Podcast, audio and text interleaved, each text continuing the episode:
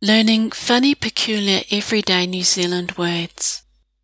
It's funny how a word can mean something to one person and mean something quite different to someone else.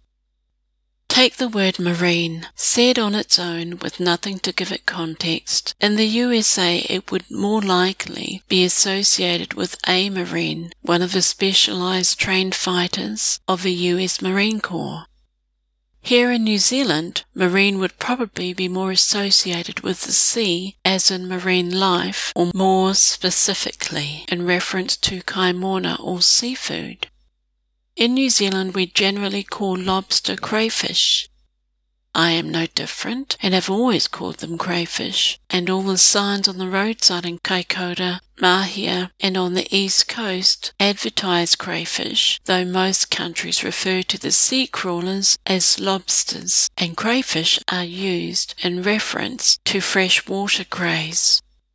I did not know New Zealand had freshwater crays, or yabbies as the Aussies call them because I'd never seen them, and none of my very large extended family ever mentioned them.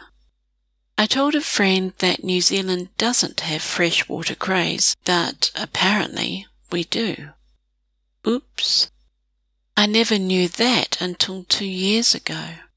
Fancy just finding out about it, but apparently they're not very big, nor are they as numerous or as tasty as their seawater counterparts. I can see why both sides of my family thought nothing of them, but to never talk about them at all. They never rated a mention, and I just assumed they did not exist.